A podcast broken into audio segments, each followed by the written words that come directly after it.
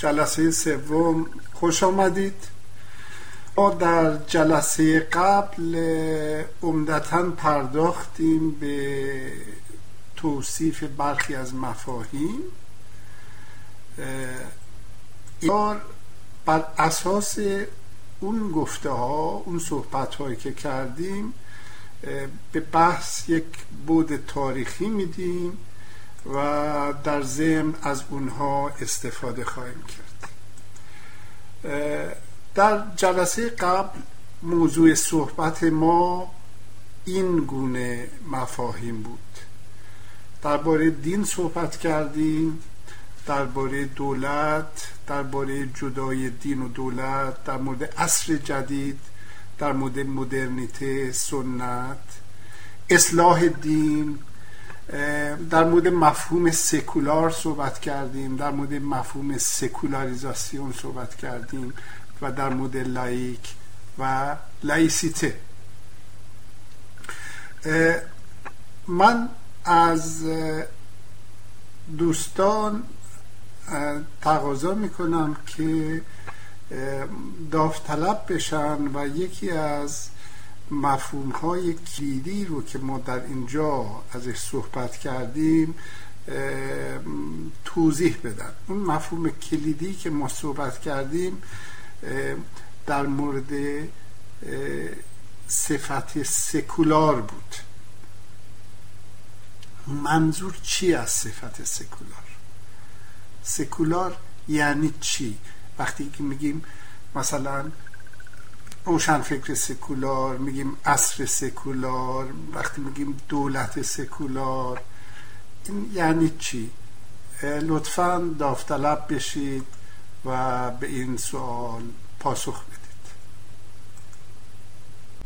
بسیار خوب دوستان بسیار خوب نکات اصلی تو این موضوع مطرح شد. جمع جورش می‌کنیم بر اساس اون چیزی که در جلسه قبل گفته شد. گفتیم که صفت سکولار سه تا معنا داره. یک عصری رو توصیف می‌کنه عصر جدید که در آن منطق توضیح جهان توسط خود آن غلبه داره. مثالی که زدیم مثال رد و برق بود که قبلا به خشم خدایان یا درگیری های در فراسوی جهان یا مشت کوبیدن یک فرشته بر روی ابرها توضیح داده می‌شد. ولی الان می‌بینیم که با در واقع یون مثبت و منفی و پدیده های کاملا این جهانی توضیح داده میشه.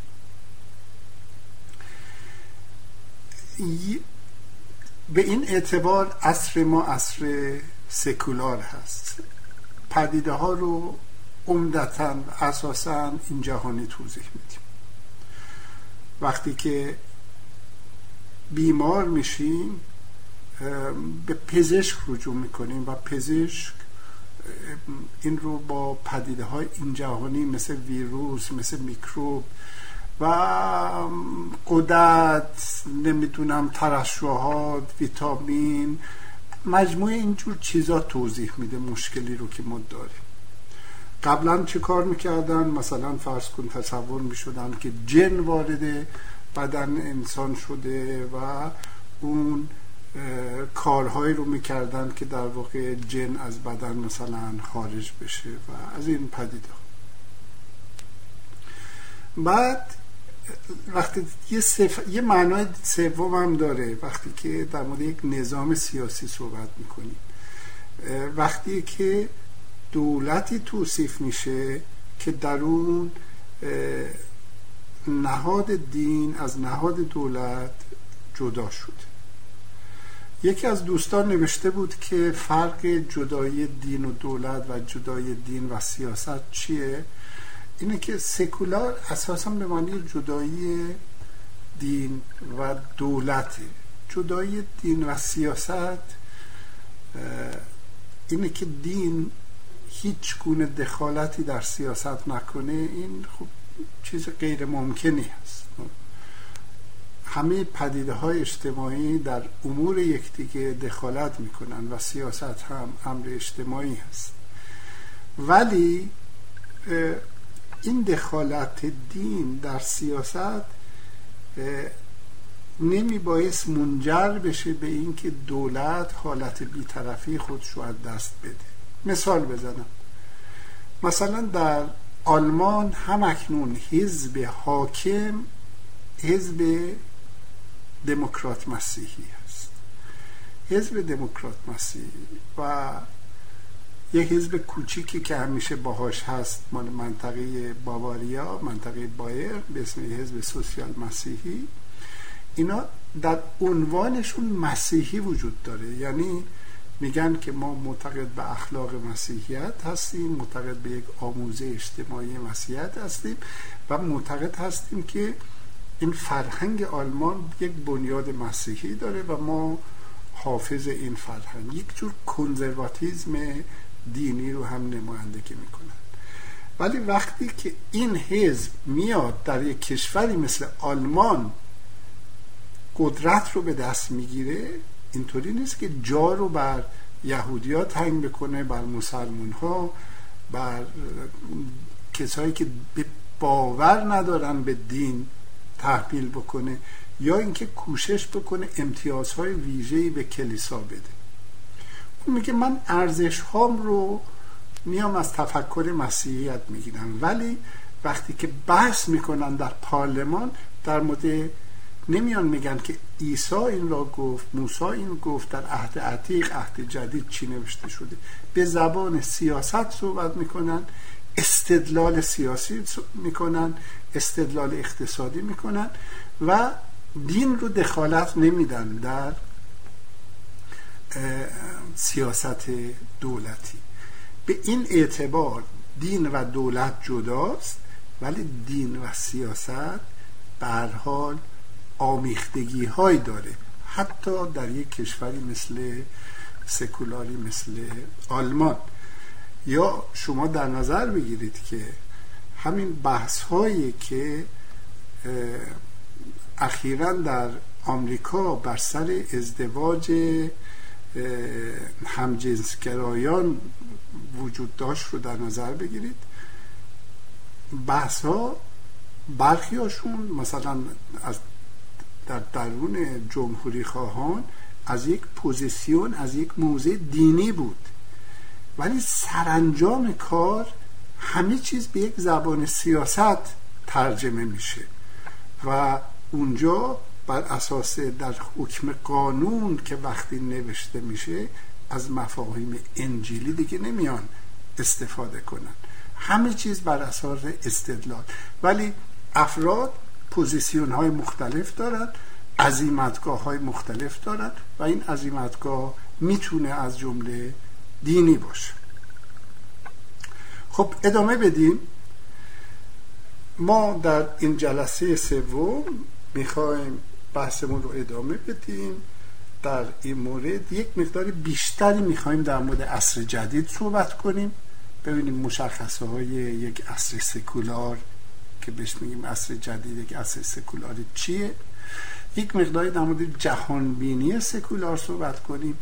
در نتیجه به یک متن کلاسیک رجوع می‌کنیم. به اسم اصول سکولاریزم اثر جورج هولیوک. اولین بار لغت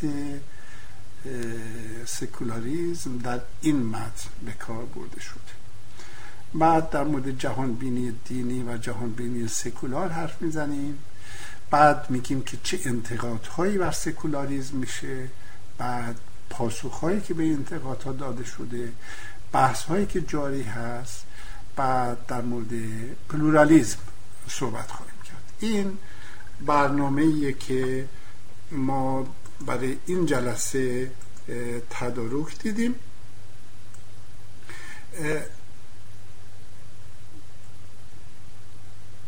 نکته مهم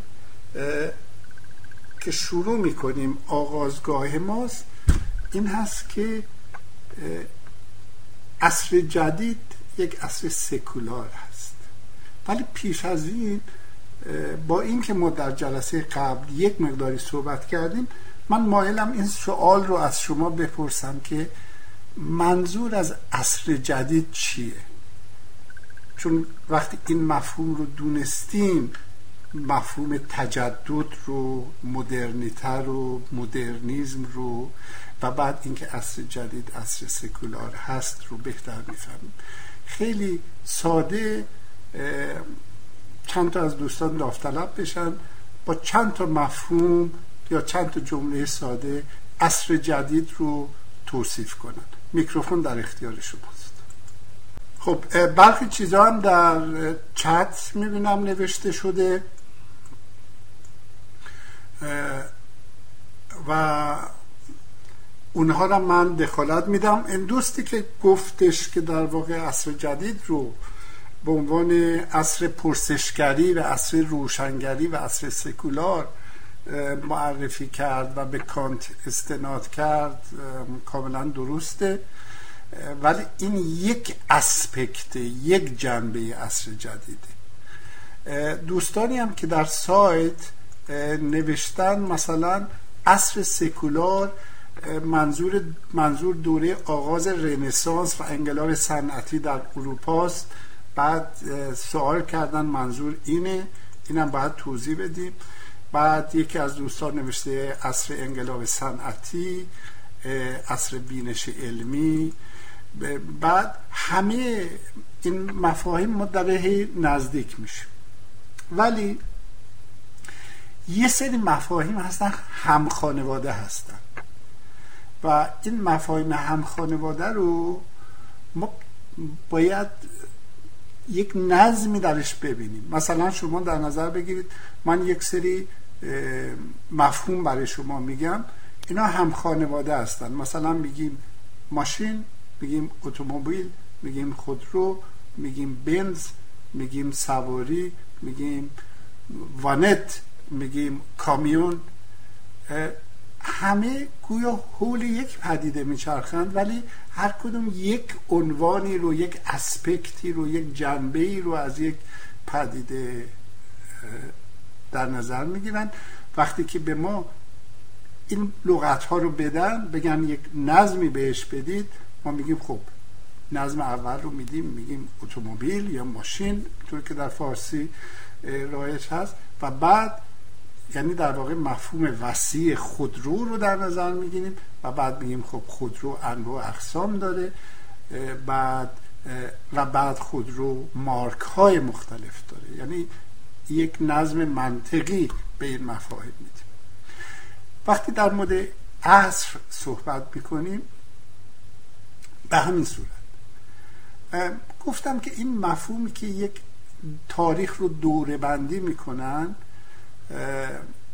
یک امر مرسومی هست. در دور تاریخ در ایران دوره بندی هایی که در وجود داشته معمولا میگیم تاریخ تبدیل به دوره های سلسله های پادشاهی می‌کنیم.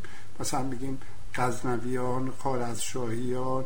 بعد مثلا میان میگیم که سلجوقیان. بعد میگیم می‌رسیم به عصر مغول. بعد می‌رسیم به مثلا صفویه بعد زندیه بعد قاجار بعد پهلوی و بعد فقها. سلسله فقها شد میشه. یا اینکه مثلا در ادبیات فارسی میگیم سبک خراسانی سبک عراقی سبک هندی دوره بازگشت و شعر جدید. یعنی ما هر چیز تاریخی رو بدیم میایم این رو یک دوره بندی می‌کنیم. بزرگترین دوره بندی که وجود داره در اروپا صورت گرفته مثلا میان میگن که عصر کهن که بعد عصر کهن رو تقسیم میشه. مثلا عصر پارین سنگی داریم عصر مفرق داریم و بعد همینطوری میایم میایم تا جایی که کتابت شروع میشه و بعد یه دوره هست که به طور مشخص فرهنگ کهن مثلا در اروپا بیشتر استناد هست به اونچه که در ایتالیا و یونان یعنی در اون مناطق میگذره بعد میان قرون وسطا در نظر می‌گیرن که دوره سلطه مطلق کلیساست و بعد عصر جدید. عصر جدید از این نظر مطرح می‌کنن که روی کرده نوعی هست به همه مسائلی که قبلا پاسخهای کهنه بهشون وجود خب در ایران هم این مفهوم وارد شد. ابتدا از طریق کسانی که بهشون می‌گفتن متجدد یعنی اینا کوشش می‌کردن که این روی کرده نو رو از اروپا بگیرن. و همیشه بحث بوده که آیا ما مجازیم این مفهوم های اروپایی رو استفاده کنیم یا اینکه این کار غلطه. در مجموع گرایش هست که این کار درسته. به حال ما از زمان مشروطیت به هر دلیل شروع می‌کنیم به یک گرایش نو رو از خودمون نشون دادن. مسائل نو وارد ایران میشه. منش نو رفتار نو لباس نو نمی‌دونم خوراک نو هنر نو همه اینا میاد و زندگی ما رو متحول می‌کنه دگرگون می‌کنه. بر این اساس درسته که ما این مفهوم رو به کار ببریم. پس میگیم عصر جدید به طور کلی میگیم که حدودا در اروپا در نظر می‌گیرن قرن 16 یا 17 رو در نظر بگیرن و بعد همزمان مت... علایمش این است که پیش از اون یک دوره رو در نظر می‌گیرن دوره رنسانس بازگشت به اون فرهنگ کهن یونانی و رومی فرهنگ غیر مذهبی استفاده از دستاوردهای فلسفه و علم اون دوران یعنی دوران کهن دوباره یه روی کرد به اونها نشون داده میشه و همطور همچنان به هنر اون دوران در برابر هنر کلیسایی. که مثلا اگر شما سفر کنید به جاهایی مثل یونان یا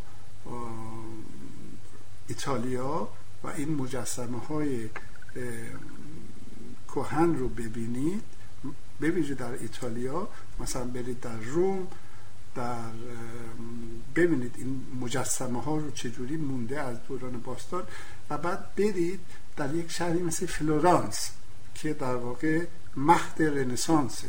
و اونجا ببینید اه شروع کردن تقلید کردن از همون شیوه مجسم سازی و بعد می‌بینید یک نگاه تازه‌ای به جسم کردن. نقاشی کلیسای قرون وسطایی جسم نداره.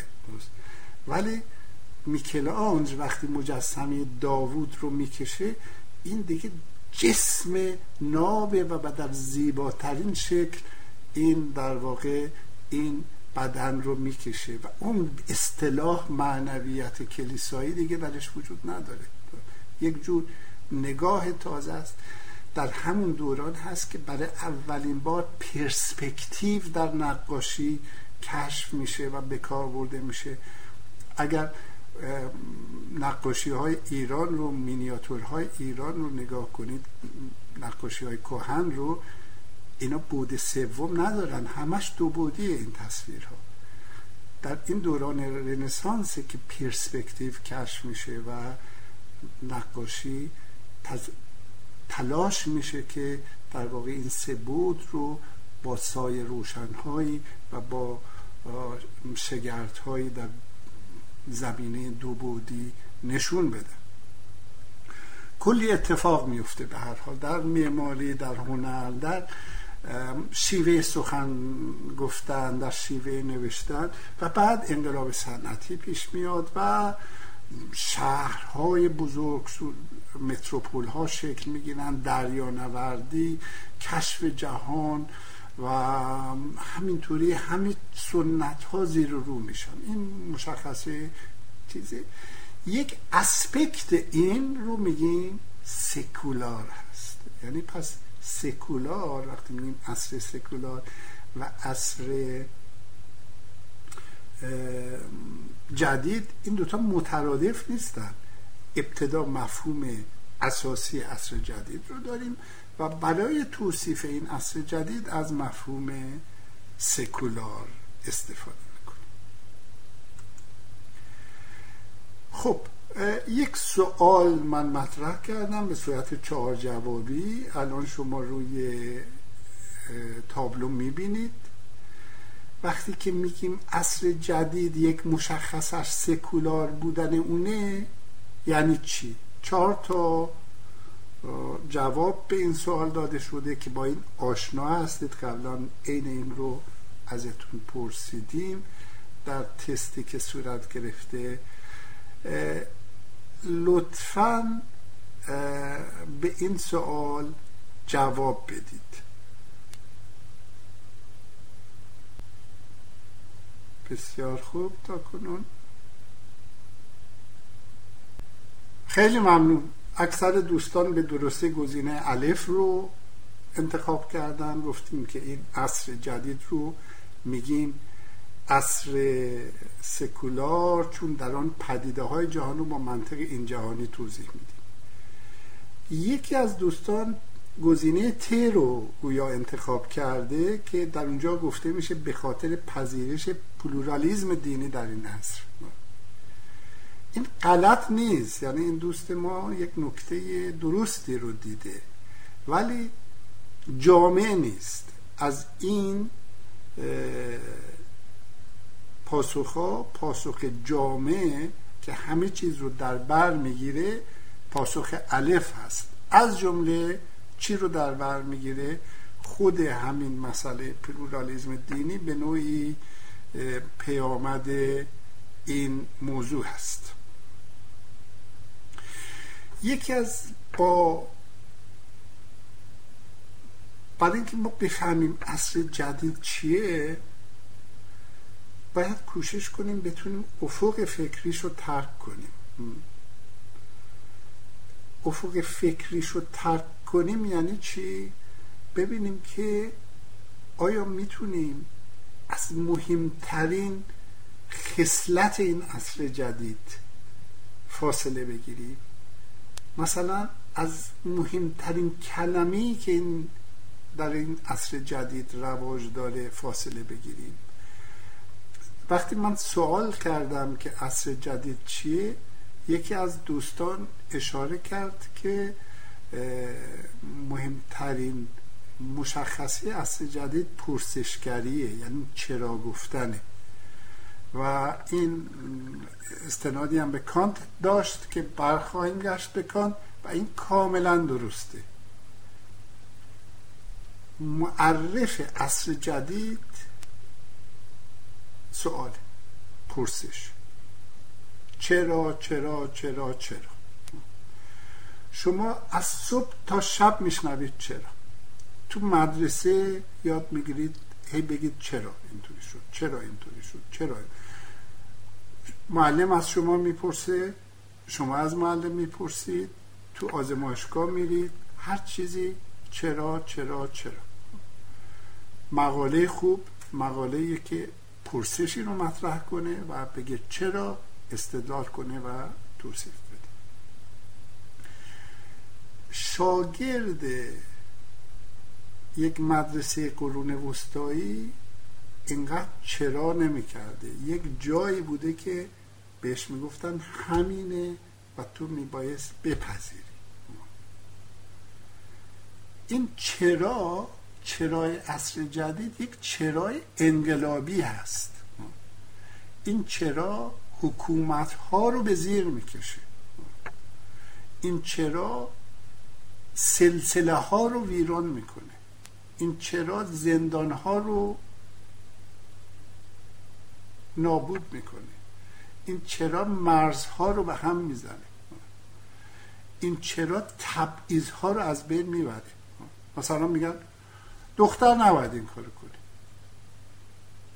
دختر دویست سال پیش می‌گفت چشم.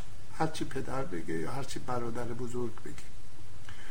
ولی دختر امروزی میگه چرا؟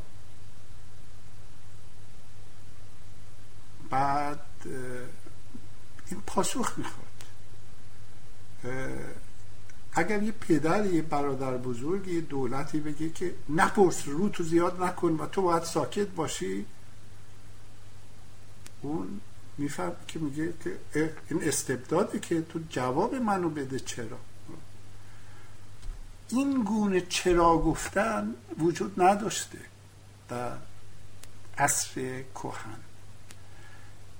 فیلسوف وجود داشته دانشمند وجود داشته ولی با چراهای محدود چراهای عصر جدید چراهایی هستن که بنیادها رو میافکنن. و این چرا مرز نمی‌شناسه. مشکل جمهوری اسلامی با کل سیستمیه که وجود داره در این عصر جدید که میگه چرا چرا چرا چرا؟ و قانع نیستن مردم جوانان به اون چی که رادیو تلویزیونشون جمهوری اسلامی میده به اون چیزی که توی از بالای منبرها میشنون. این چرا چرا چرا؟ حتی حوزه علمیه هم دگرگون کرده. حتی طلبه ای هم که امروز میره تو کلش پر از این چراهاست و بالاخره این چراها یک جایی می‌زنه بیرون. بنابراین خیلی توجه بکنیم ما اصلا اختلافمون وقتی که در مورد این مسائل به عنوان انسانهای دموکرات صحبت می‌کنیم یک بر سر چراست.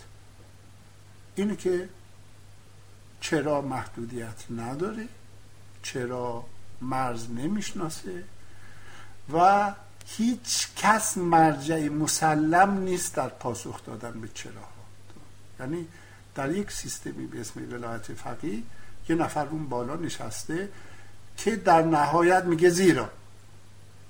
از جدید نمیپذیره که یک فرد سمبل زیرا باشه و اون حرف آخر رو بزنه. چرایی وجود نداره که به یک زیرایی ور بخوره و اونجا دیگه ساکت بشه. این ادامه پیدا می‌کنه. این مشخصه اصل جدیده. پس ما چی می‌خوایم به عنوان انسان دموکرات؟ که ما سوال داریم. ما می‌پرسیم چرا؟ و این چرا باید ادامه پیدا در جمهوری اسلامی خیلی ادعا می‌کنن که ما کلی پیشرفت علمی داشتیم. در این شکی نیست که جامعه ایران جامعه جویای علم هست جوانان خواهان علم هستند تشنه هستند بعد به صورت سنتی به روی جهان بازن این اشتیاقی که به اینترنت یاد گرفتن زبان خوندن کتاب وجود داره کاملا. تحصیل علم وجود داره به دانشگاه رفتن. کاملا معرف اینه. ولی وقتی ما می‌تونیم بگیم که ما پیشرفت علمی داریم که هیچ صدی در برابر چرا وجود نداشته باشه. و شما بتونید از کودکستان تا دانشگاه هر چرایی رو مطرح کنید و هیچ کس شما رو سوال شما رو سانسور نکنه. و شما به این خاطر مورد غضب قرار نگیرید. خب ادامه میدیم به صحبت بعد از این تاکید ویژه‌ای رو که داشتیم سر مفهوم چرا و اضافه می‌کنم به این موضوع که چرا رفتن به ورای پدیده هاست.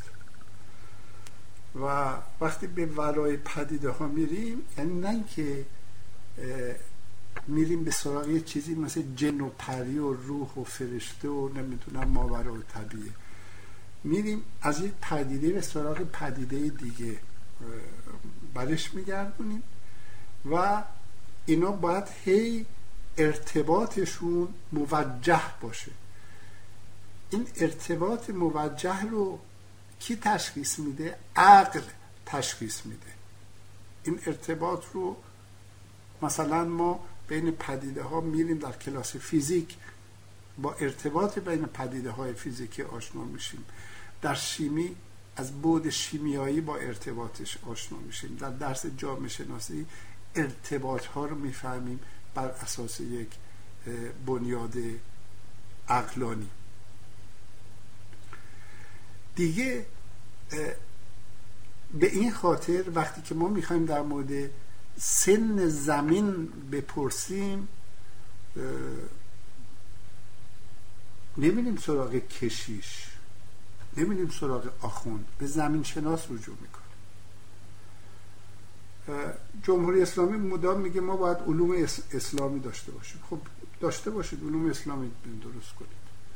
باید برخی درس ها رو تعطیل کنید. مثلا یه درسی وجود داره مثل زمین شناسی زمین شناسی به چیزی که اعتنا نداره به کتاب مقدس. یعنی اینکه خدا زمین رو جهان رو در هفت روز آفرید در شش روز روز هفتم استراحت کرد اونجوری که در عهد عتیق آمده و بعد اول آدم آمد بعد طوفان نوح شد بعد از اون ماجراها و بعد این, این, این مسائل. یک چند چیزی رو شما در درس زمین شناسی نمی‌خونید. در درس زمین شناسی با یک متد های دیگه ای آشنا میشید برای اینکه زمین رو بشناسید لایه های زمین رو و سن زمین رو تشخیص بدید سن لایه های مختلف رو. و در اونجاها آخوند حرفی برای گفتن نداره. و به همین ترتیب پزشکی و به همین ترتیب نجوم وقتی که نجوم کسی می‌خونه از هفت طبقه آسمان خبری نیست. دیگه این مفاهیم به کار برده نمیشه. یعنی حتی در جمهوری اسلامی نمی‌تونن تعطیل بکنن. یعنی اگر بخوان خیلی جدی بگیرن متون مذهبی رو تموم این درس ها میباید تعطیل بشه. یعنی زمین شناسی کفر بزرگ زمین شناسی نجوم کفر بزرگه فیزیک. شیمی. وقتی که میگن که غیر دینی اینا ضد دینی نیستن ها اینا غیر دینی هن. یعنی کسی که میگه ما نظام سکولار مخالف هستیم با بینش سکولار مخالفیم باید شیمی رو تعطیل بکنه باید فیزیک رو تعطیل بکنه زمین شناسی رو باید تعطیل بکنه. اینا مشخصه اصر جدید. اصر جدید پایان اون دوره بود که برای توضیح هر چیزی به کتاب مقدس رجوع می‌کرد. اون دوره که به پایان رسید در واقع عصر جدید آغاز شد. یک باره نه. رنسانس رو داریم بعد یک دوره عقل گرایی داریم و بعد یک جنبشی در می‌گیره که مشهور به روشنگری. آیا یکی از دوستان می‌تونه ما لغت روشنگری رو توضیح بده که روشنگری یعنی چی. یک سری مفهوم ها دوستان نوشتن که نزدیک به اون چیزی که مفهوم روشنگری. روشنگری که به انگلیسی enlightenment بهش میگن درش مفهوم لایت یعنی روشن وجود داره. و آلمانی کلیروک مفهوم کلار درش وجود داره. باز به معنی روشن و واضح هست یک دوره هست که بیشتر در, در یک دوره عقلگرایی قرن 18 هم با فیلسوفانی مثل کانت شاخصش هست نشون میده. اینا ضد در واقع دوگماتیزمی بودن که قبلا وجود داشته. روحیه خیلی انتقادی دارن و روحیه بسیار پرسشگری رو دارن و این خرد رو می‌خوان در واقع میزانی بنیادی برای روابط انسانی هم تبدیل بکنن.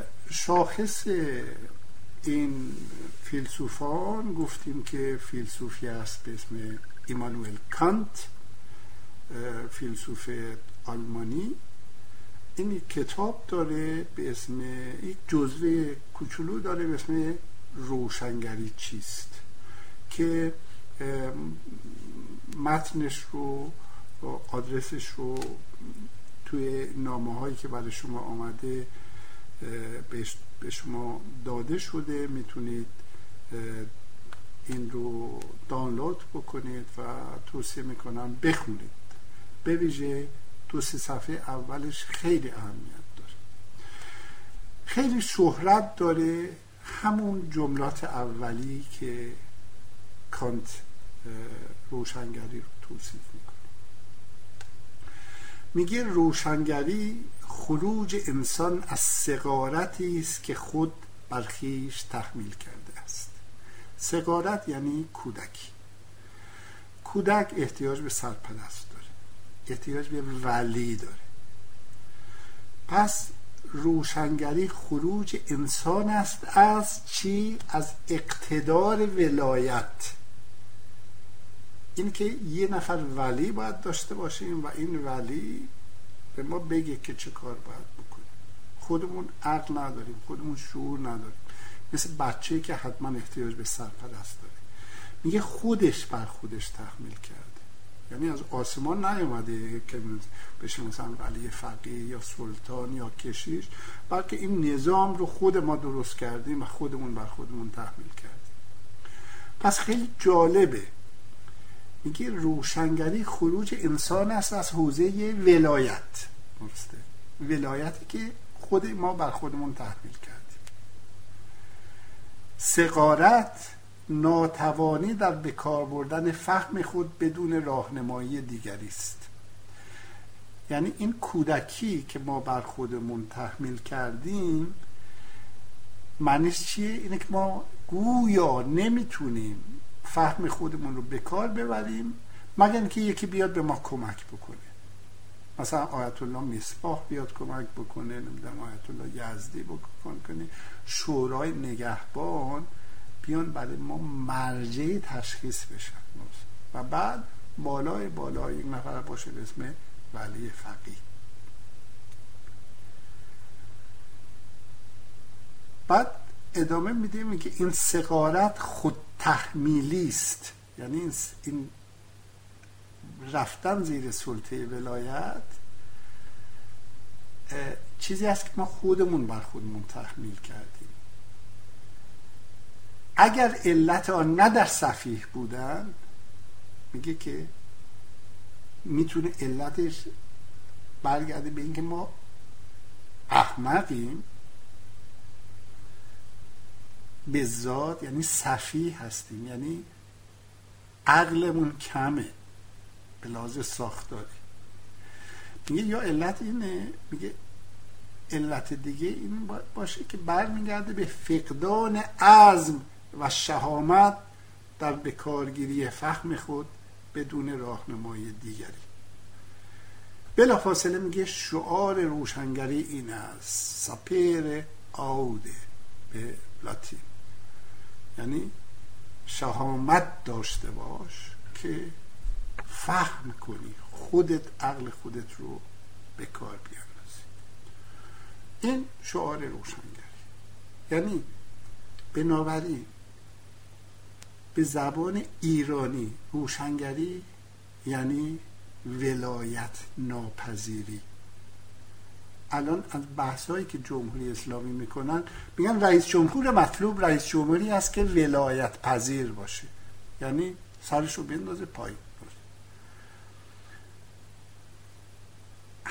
عنصر مطلوب شهروند مطلوب کسی است که ولایت پذیر باشه. این ولایت پذیری شروع میشه. از تو اداره بعد سر تو در برابر انجمن اسلامی بندازه پایین در محله در برابر پاسدار محل و بعد آخوند محل و بعد امام جمعه شهرستان بعد همینطوری بری و همینطوری سرت رو بندازی پایین. در برابر مقامات مختلف که هر گوشه کاشتنش از بسیج مدرسه بگیر تا نمی‌دونم نماینده مقام معظم در دانشگاه بگیر. همه جا ما یه ولی برای ما گذاشتن.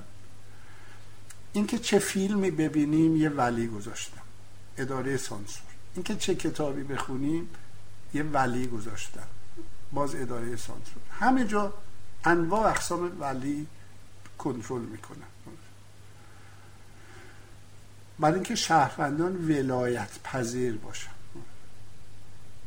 روشنگری درست نقطه مقابل اینه. روشنگری میگه ولایت ناپذیری این مفهومی ایرانی رو اگر ما بخوام این جملات کانت رو به زبان خودمونی ترجمه بکنیم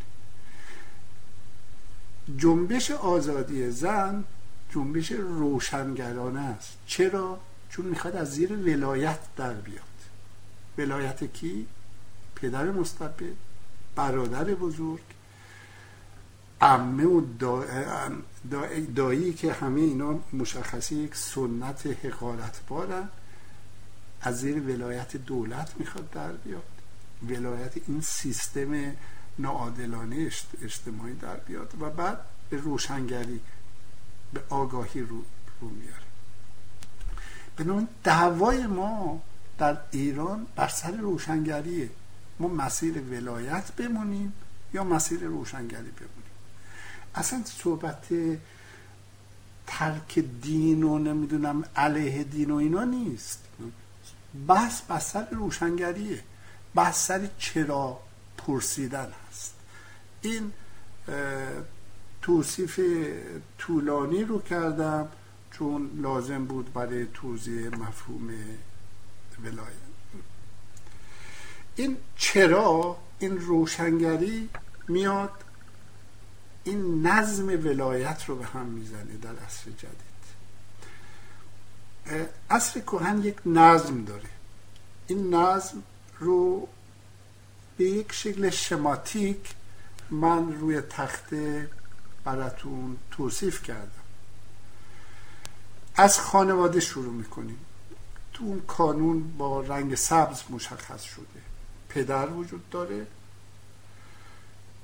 تاجی هم بر سرشه.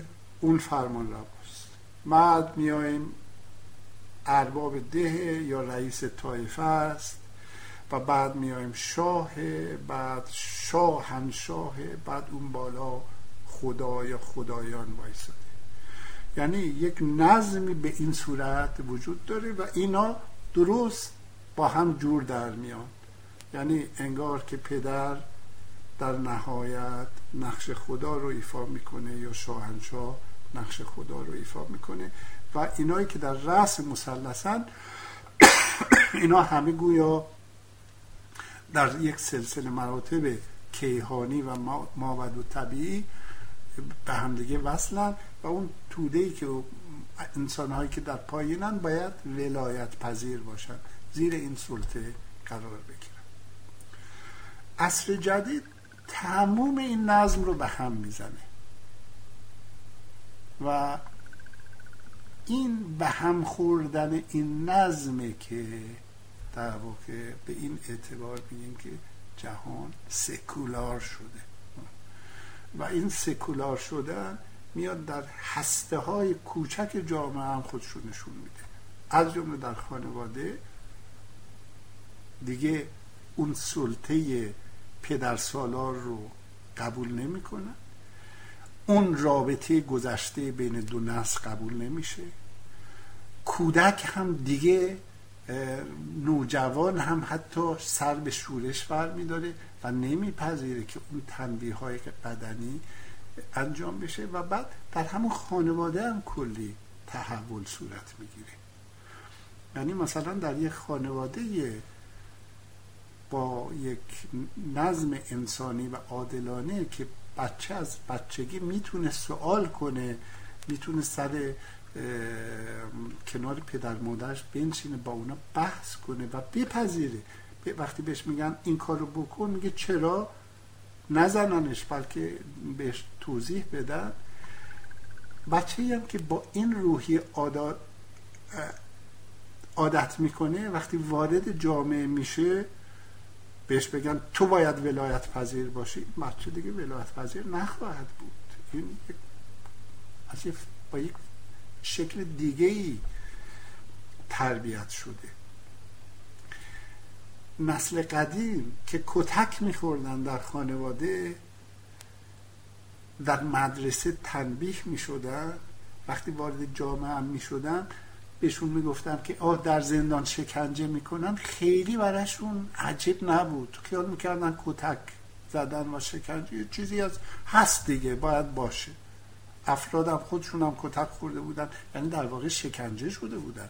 به توسط پدر یا به در مدرسه. ولی انسان مدرن امروزی دیگه نمیپذیره. تموم شده. در جز جز سلول های این این نظم کهن مقدس در منفجر میشه. در نتیجه به زور در واقع در ایران کوشش می‌کنن یه نظم کهن مقدس رو درست کنن. به عنوان ولایت فقیه و انواع و اقسام ولی ها برای اینکه یک جوری یک اقتدار دیگه رو به نجات به این تصویر توجه بکنید. ما خیلی باهاش کار داریم. در دوران کهن این نظم ها ما هم بعض وقتا می جنگیدن مثلا فرض کنید که ایران رو در نظر بگیریم به عنوان یک نظم می جنگید مثلا با روم یا با یونان. یا بعد مثلا فرض کنید که یک امپراتوری اسلامی در می گرفت مثلا می جنگیدن مثلا با هندوستان. مثل لشکرکشی مثلا محبود سلطان محمود. وقتی که نگاه می‌کنیم می‌بینیم که وقتی با هم میجنگیدن انگار که شاه این با شاه اون میجنگید مردم اون با مردم و بعد خدایان اینها هم گویا با هم دیگه میجنگیدن. یعنی از این ور اون طرف رو به عنوان کفر نجس پست دوزخی نام می بردن و بعد اون ور مرز طرف مقابلش رو به همین صورت و انگار که خدایان هم با, یکدیگه در ستیز بودن و کل عصر کهن رو اگر نگاه کنیم می‌بینیم که عصر جنگ های که وجود داره اینا همشون یک حالت مذهبی هم در واقع دارن. هیچ جنگی نبوده که به نوعی خودش رو جنگ دیانت درست در برابر در واقع یک کفر قلمداد نکنه. این دنیا به هم میریزه و این دنیا در عصر جدید شکاف های اساسی برمیداره از جمله یک شکاف اساسی که برمیداره در نوع نگاه به جهانه. و یکی از کسانی که شاخص این تغییر این انسان بزرگی است که عکسش رو روی تابلو می‌بینید گالیله و گالیله این در اواخر قرن 16 اوایل قرن 17 میزیسته و این نظم کیهانی که تصور می‌شد زمین مرکز جهانه و اون نجوم رو به هم می‌زنه و میگه که زمین به دور خورشید میچرخه. و این یک زلزله ایجاد می‌کنه. نوع نگاه رو در واقع عوض می‌کنه.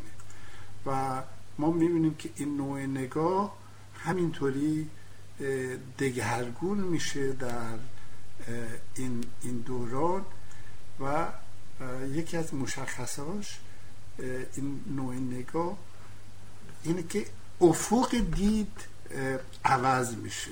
و جالب اینجا حتی در مفهوم فیزیکی عوض میشه.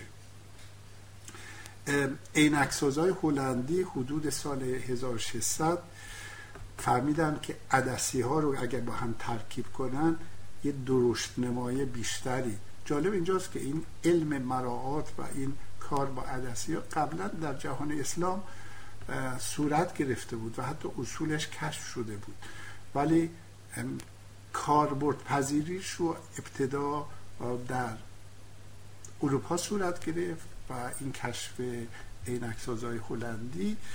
از همین کشف گالیله استفاده کرد و اولین رصدخانه دارای تلسکوپ رو ساخت و فهمید که راه شیری یک مجموعه بیشماری از ستارگان هست و اینکه خورشید تعدادی ستاره داره و سیاره داره و سیاره ها هم برخیشون دارای ما هستند و مهمترین نکته که گفتم اینکه زمین دور خورشید میچرخه. البته قبل از گالیلی کوپرنی کپلر و نیکو براهه از کسانی بودن که در این مورد نظر داده بودن.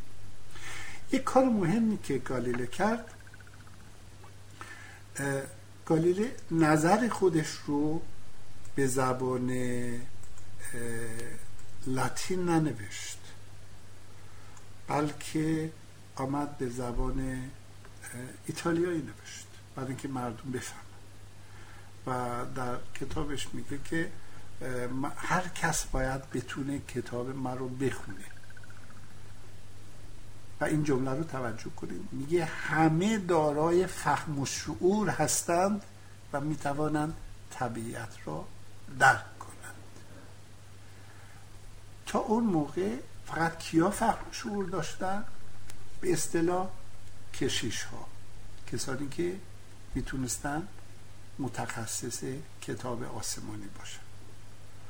واکنش کلیسا هم که می‌دونیم محاکمه گالیله و اون داستان ها.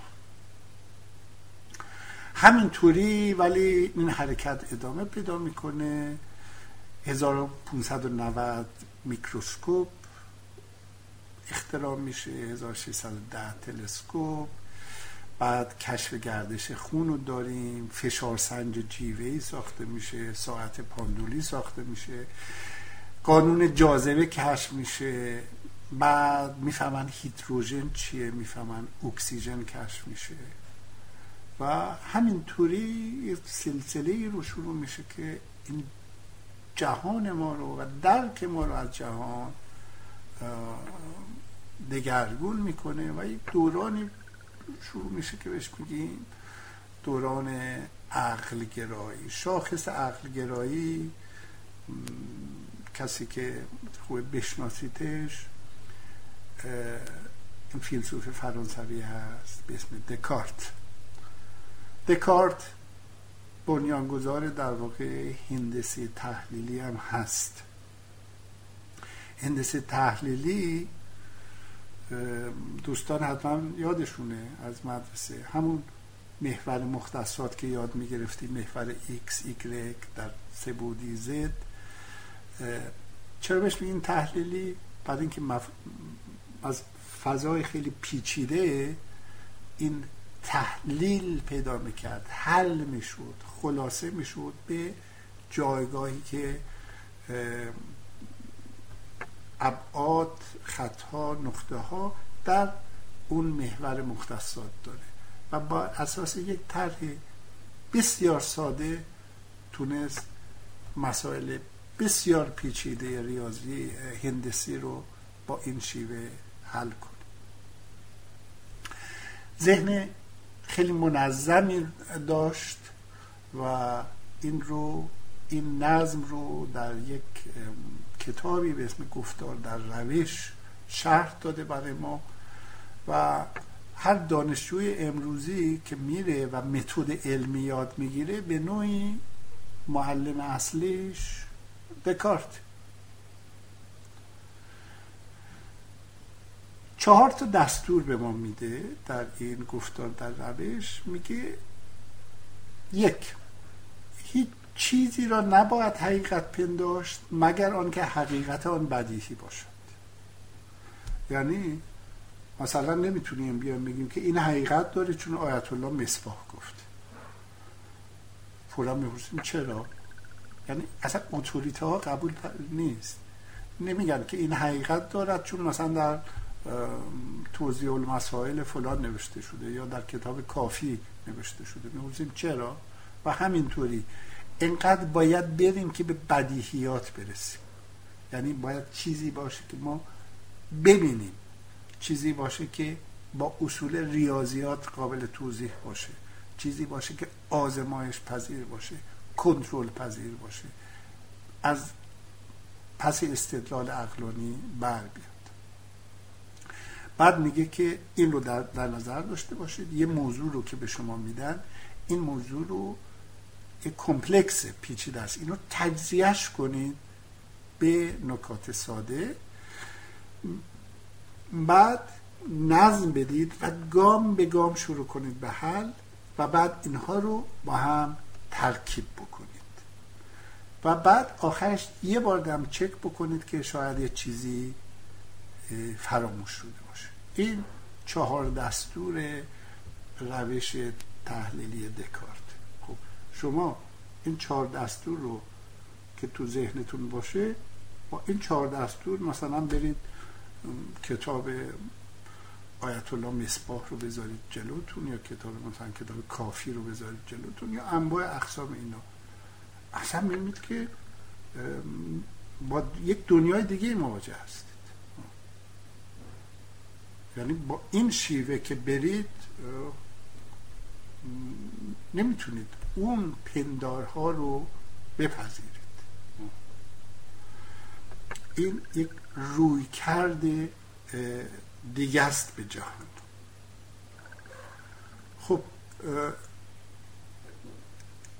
دکارت خیلی در واقع تاکید می‌کنه برای اینکه ما پیشتاوری ها رو کنار بگذاریم و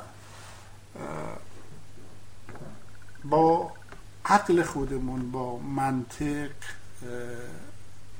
بر اساس دستیابی به اصول بدیهی و حرکت از بدیهی از پیچیده از ساده به پیچیده حرکت بکنیم. این دورانی رو که با دکارت شروع میشه دوران در واقع رها شدن عقل از ایمانه و همون موقع ما دوران جنگ های مذهبی هم هستیم در اروپا. جنگ های بین پروتستان ها و کاتولیک ها رفرماسیون شروع شده. نظم کهن به هم می‌خوره و شک ایجاد میشه در مورد اقلانیت نظم های کهن. شهرها تشکیل میشن شهرها رشد می‌کنن. یک طبقه باسواد شهر نشین داریم که به فرانسه به این میگن بوجوا بوجوا یعنی کسی که در داخل شهر زندگی می‌کنه در داخل بورگ. بورگ یعنی برج. اون موقع در داخل برج زندگی کردن یعنی در این داخل این حصار شهری زندگی کردن. این طبقه بورژوا شهرنشین با سواد شهرنشین صورت می‌گیره. سالن های بحث ایجاد میشه که میشینن بحث می‌کنن که نظم شهر چجوری باشه. اکادمی ها ایجاد میشه در مورد هنر پیشرفت های علم خیلی کنجکاوی برمیانگیزه و این فضا رو عوض می‌کنه و راه دین و دانش از هم جدا میشه. قبلا در دانشگاه اینا تئولوژی و مادر بود اساس بود ولی بعد میره اون یه فاکولته میشه برای خودش. فیزیک و شیمی و نجوم و اینا راه خودشون رو میرن. این جدایی همینطوری ادامه پیدا می‌کنه و ایده جدایی دین و دولت هم بر اساس همین جدایی هاست که صورت می‌گیره. اتفاقات اول در دانشگاه ها میفته در نتیجه وقتی که جمهوری اسلامی مثلا میگه ما مخالف سکولاریسم هستیم یعنی جدایی باید اولین کاری می‌کنی باید در همه دانشگاه رو ببندی فقط حوزه علمی باید وجود داشته باشه. همین که در ایران یک چیزی وجود داره به اسم دانشگاه یک چیزی وجود داره به اسم حوزه یعنی سنگ بنای جدایی. یعنی اینکه در برابر جریان سکولار نمیشه در واقع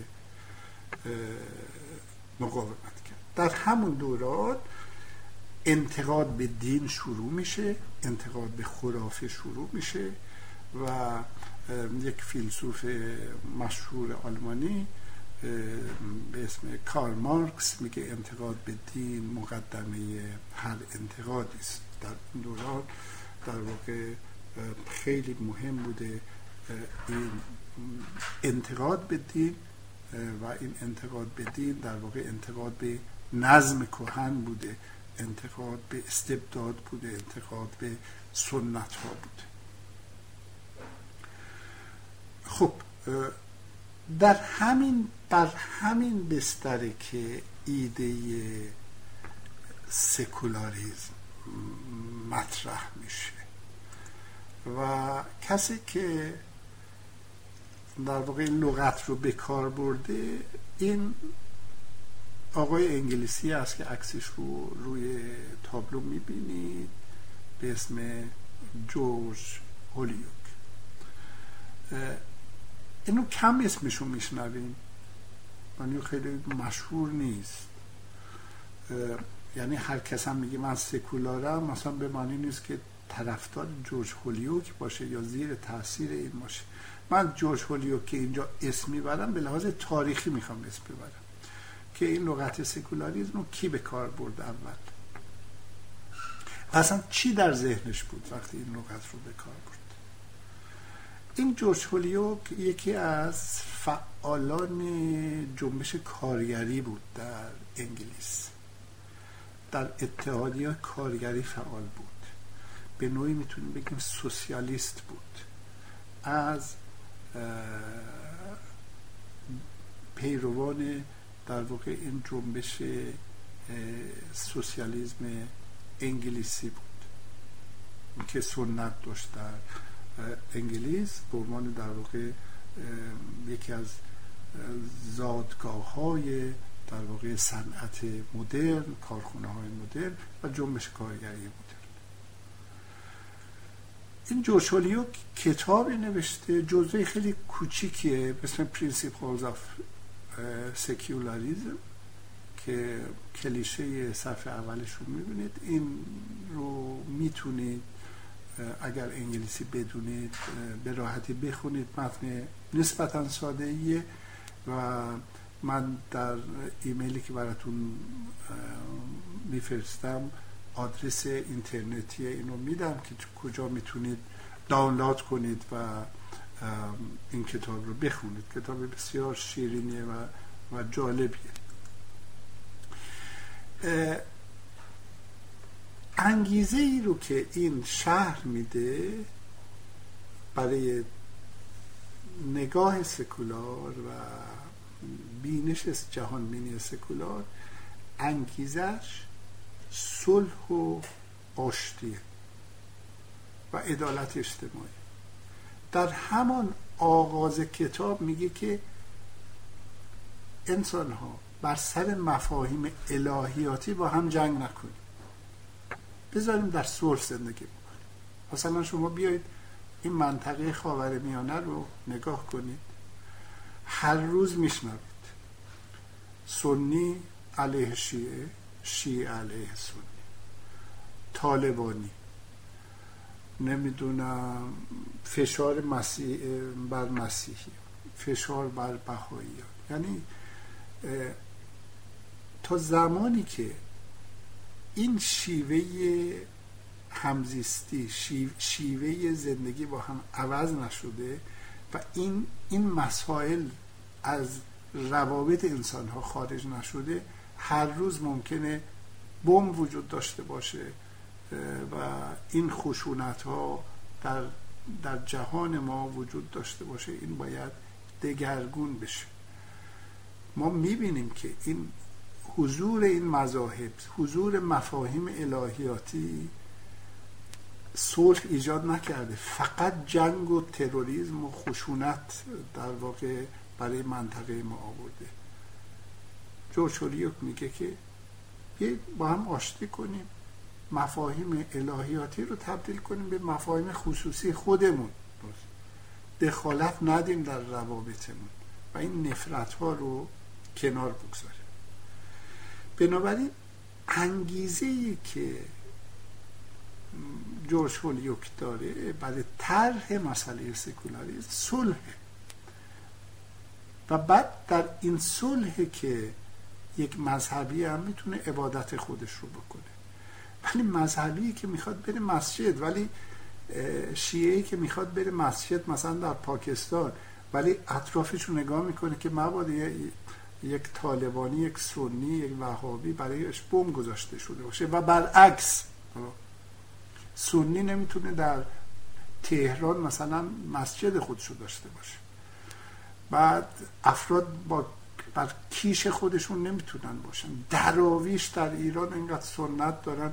نمی‌تونن برای خودشون مراسم و طریقت و شیوه عبادت خودشون رو داشته باشن. خب این اولیوک میگه که بذارید کنار اینها رو با هم صلح بکنید و یک نظامی رو درست بکنیم که در اون نظام این مفاهیم دخالت پیدا نکنه و این مفاهیم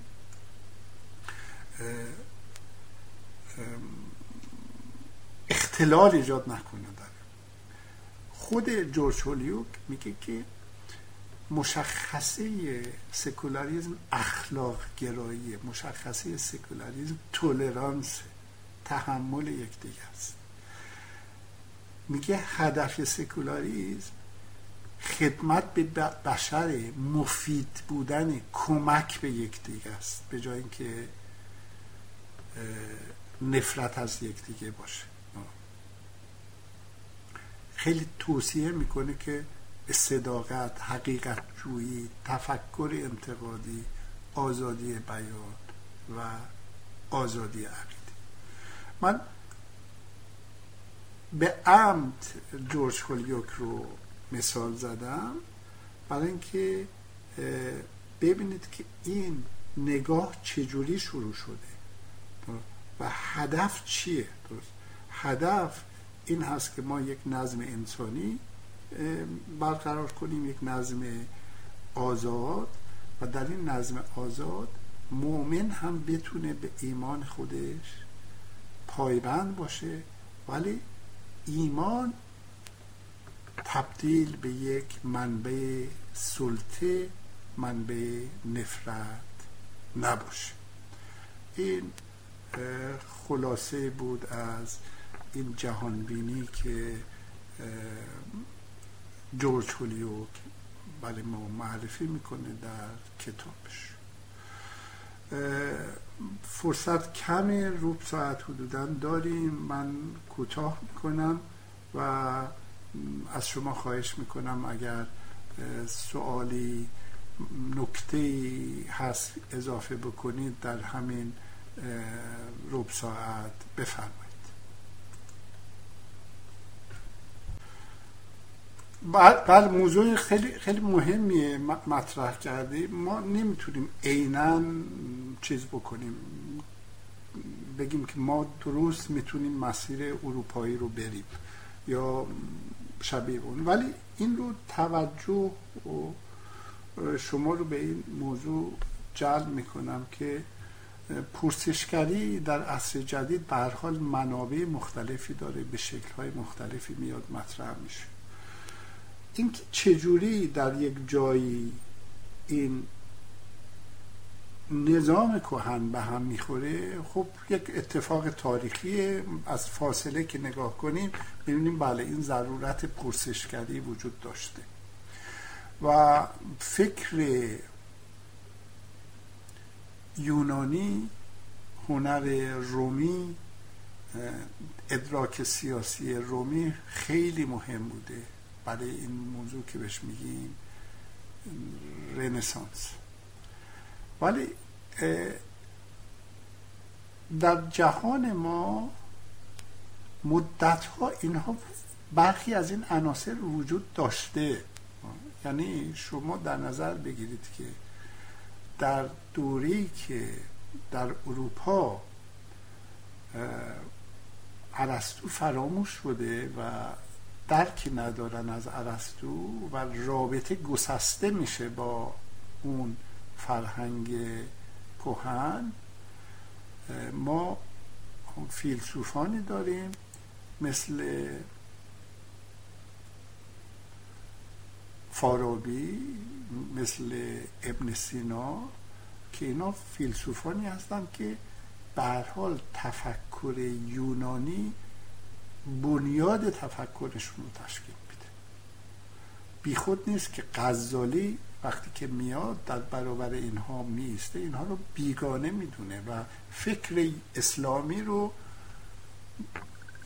در برابر فکر یونانی می‌گذاره و اینها رو بیگانه می‌دونه. یعنی کسانی مثل فارابی و ابن سینا رو. به ویژه ابن سینا درگیری اساسیش با ابن سیناست و بعد دوباره این ضربه رو که می‌زنه ما دوباره یک جنبش بازگشت به ارسطو رو ما می‌بینیم. در کجا؟ در اندلس می‌بینیم. یعنی در ابن رشد می‌بینیم.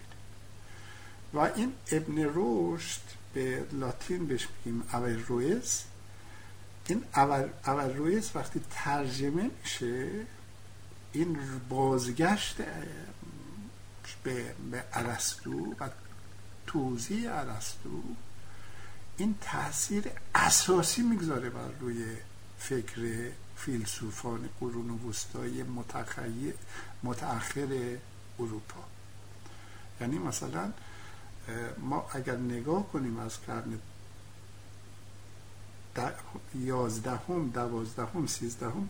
ما مدام این تاثیر تفکر فیلسوفان فرهنگ اسلامی رو ما روش می‌بینیم. منظور من از آوردن اینها اینه که اینطوری نیست که ما بیگانه باشیم با این بنیادهای تفکر یونانی تفکر این درک غلطه که تفکر یونانی تصور بکنیم که فقط میراث اروپاست.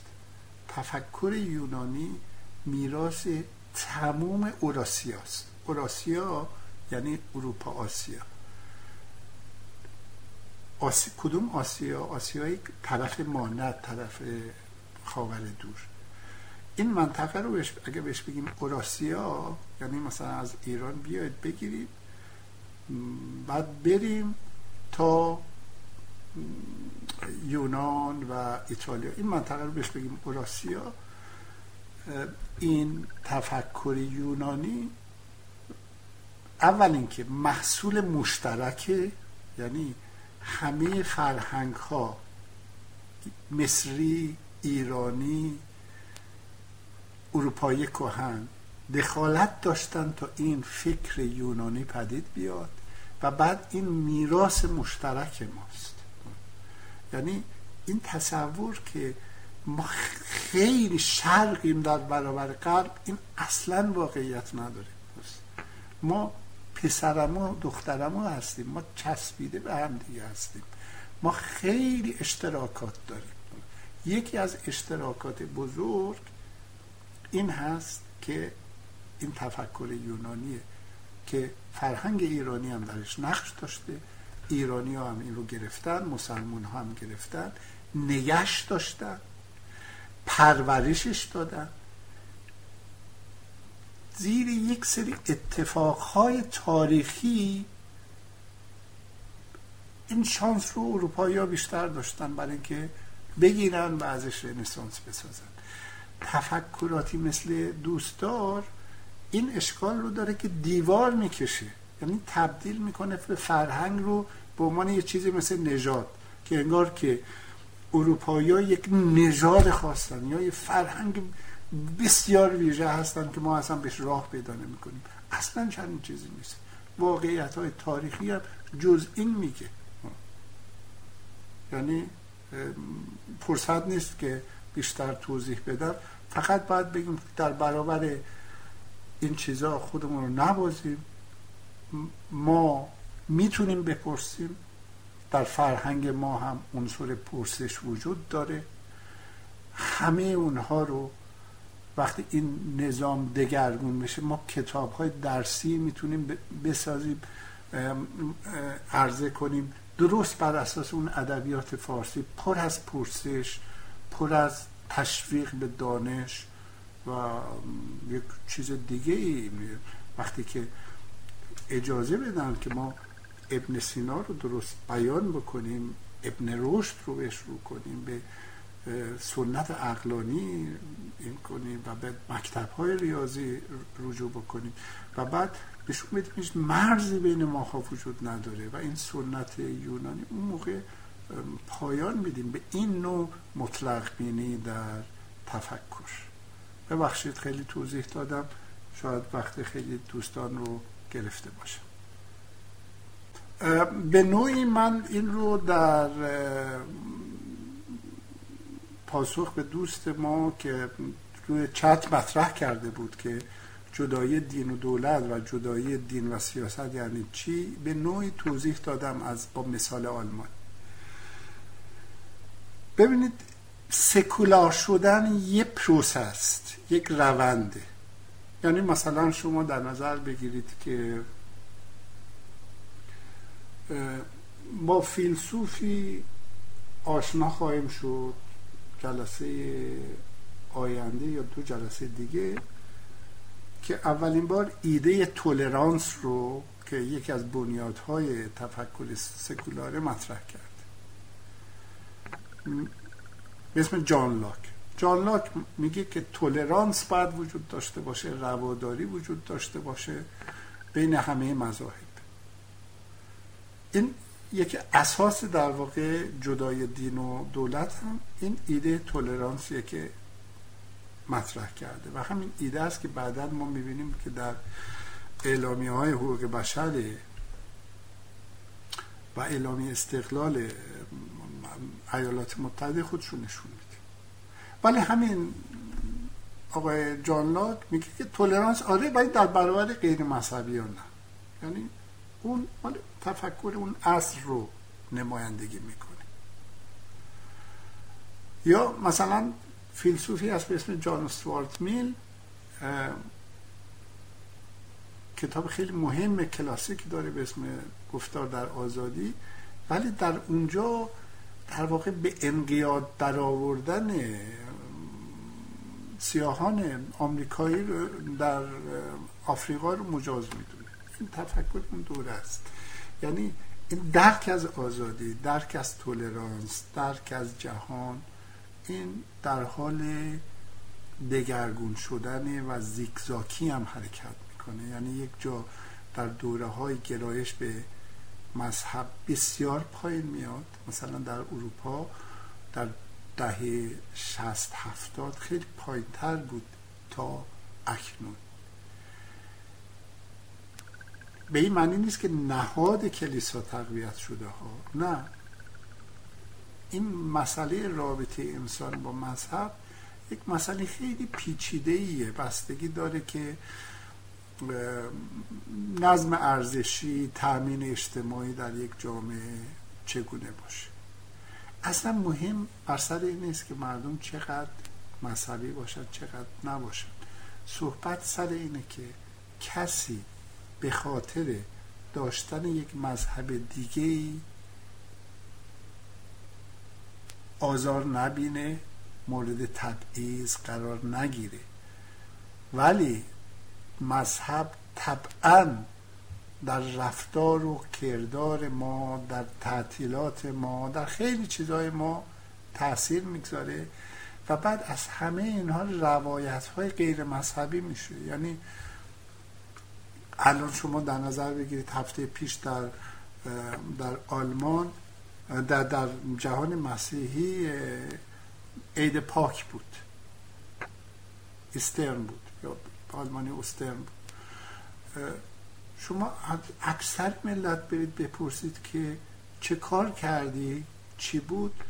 اینو به عنوان جشن به عنوان تعطیلی پذیرفته خیلی هم خوشحاله که یه شنبه یک شنبه بعدش یه دوشنبه هم تعطیل میشه و احیانا جمعه قبلش هم تعطیله. ولی اصلا چه اتفاقی افتاده که مثلا در اون جمعه گویا مسیح رو مصلوب کردن و بعد در این دوشنبه رستاخیز مسیح بوده. اصلا دیگه به این مسائل فکر نمی‌کنه. پذیرفتدش به عنوان جشن و تعطیل و تخم مرغ هدیه بده یا این. یعنی اصلا بار مذهبیش گرفته شده رفته توی فرهنگ. ولی حتی بار مذهبی هم داشته باشه. مهم این هست که ما همدیگر رو آزار ندیم یعنی اون ایده سکولاریزمی که این ولی این گام به گام پیش خواهد آمد. یک بار متحقق نخواهد شد.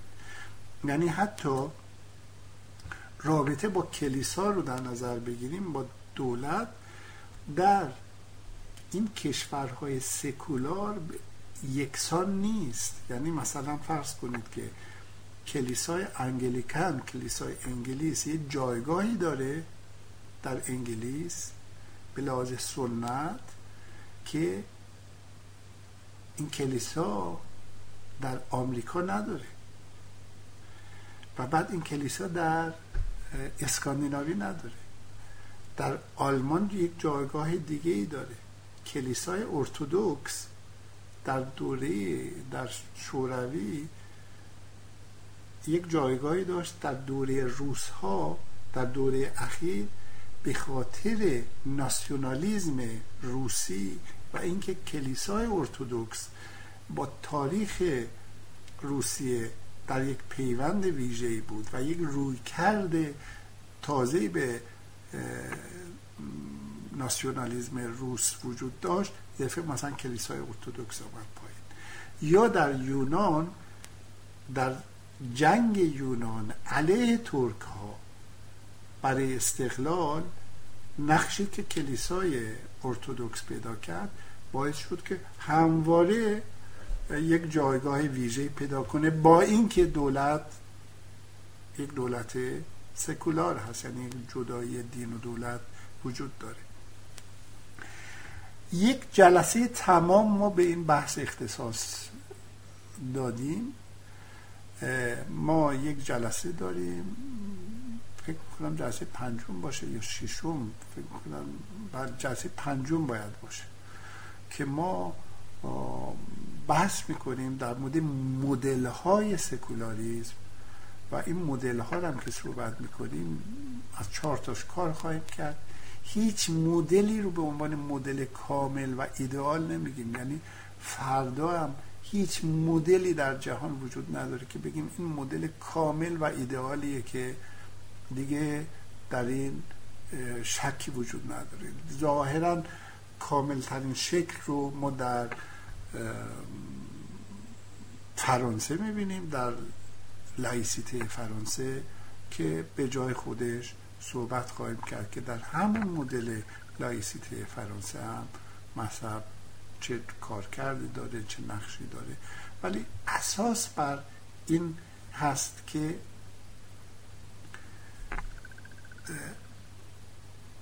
جایگاه ویژه نداشته باشه. یک مقاله من دارم که کوشش کردم چون در ایران خیلی بحث یارانه زیاده و بحث سوبسید زیاده این هست که ما میان میگیم که دولت سکولار دولتی است که در اون به دین سوبسید داده نمیشه. مشخصه یک نظامی مثل ایران اینه که همه سوبسیدا رو می‌خوان بزنن ولی دین یک سوبسید ویژه داره. یک یارانه ویژه دولتی بهش تعلق می‌گیره. هم یارانه پرسونلی اینه که رأسش باید آخوند باشه شورای نگهبان هم یارانه بودجهی و هم از انواع اقسام پست ها که به این داده میشه. در نظام های دیگه مذهب نقش دارن ولی به هر حال ظاهر قضایی این هست که یارانه ویژه به دین به نهاد دین تعلق نمی‌گیره. روز و روزگار بر شما خوش باد. وقت تمام است. متاسفانه خیلی صحبت داریم. سوال های دیگه در این رابطه هست. نگه دارید در جلسات بعد مطرح کنید. لطفا تکلیفاتون رو به این نشانی بفرستید. تکلیف های دو جلسه قبلی هم که برخی از دوستان گذشته بودن در فروم لطف کنن اونها رو به این ایمیل بفرستن. خواهشی که دارم اینه که بالای تکلیف این شماره خودتون رو بنویسید. یعنی همین مثلا دارید شماره FR 87 این شماره رو بنویسید تا وقتی که ارزیابی میشه نکته میشه و گزارش کار فراهم میشه بفهمیم که این تکلیف مال کیه. برخی وقت دوستان به یه اسم دیگه ای میفرستن و بعد من و بعد به یه اسم دیگه بعد به اسم شماره دانشجوی و من اینا رو نمی‌تونم به هم دیگه ارتباط بدم. لطف کنید به این نکته توجه کنید. روز و روزگار بر شما خوش باد و ممنون از دوستانی که در توانا در گردوندن جلسه.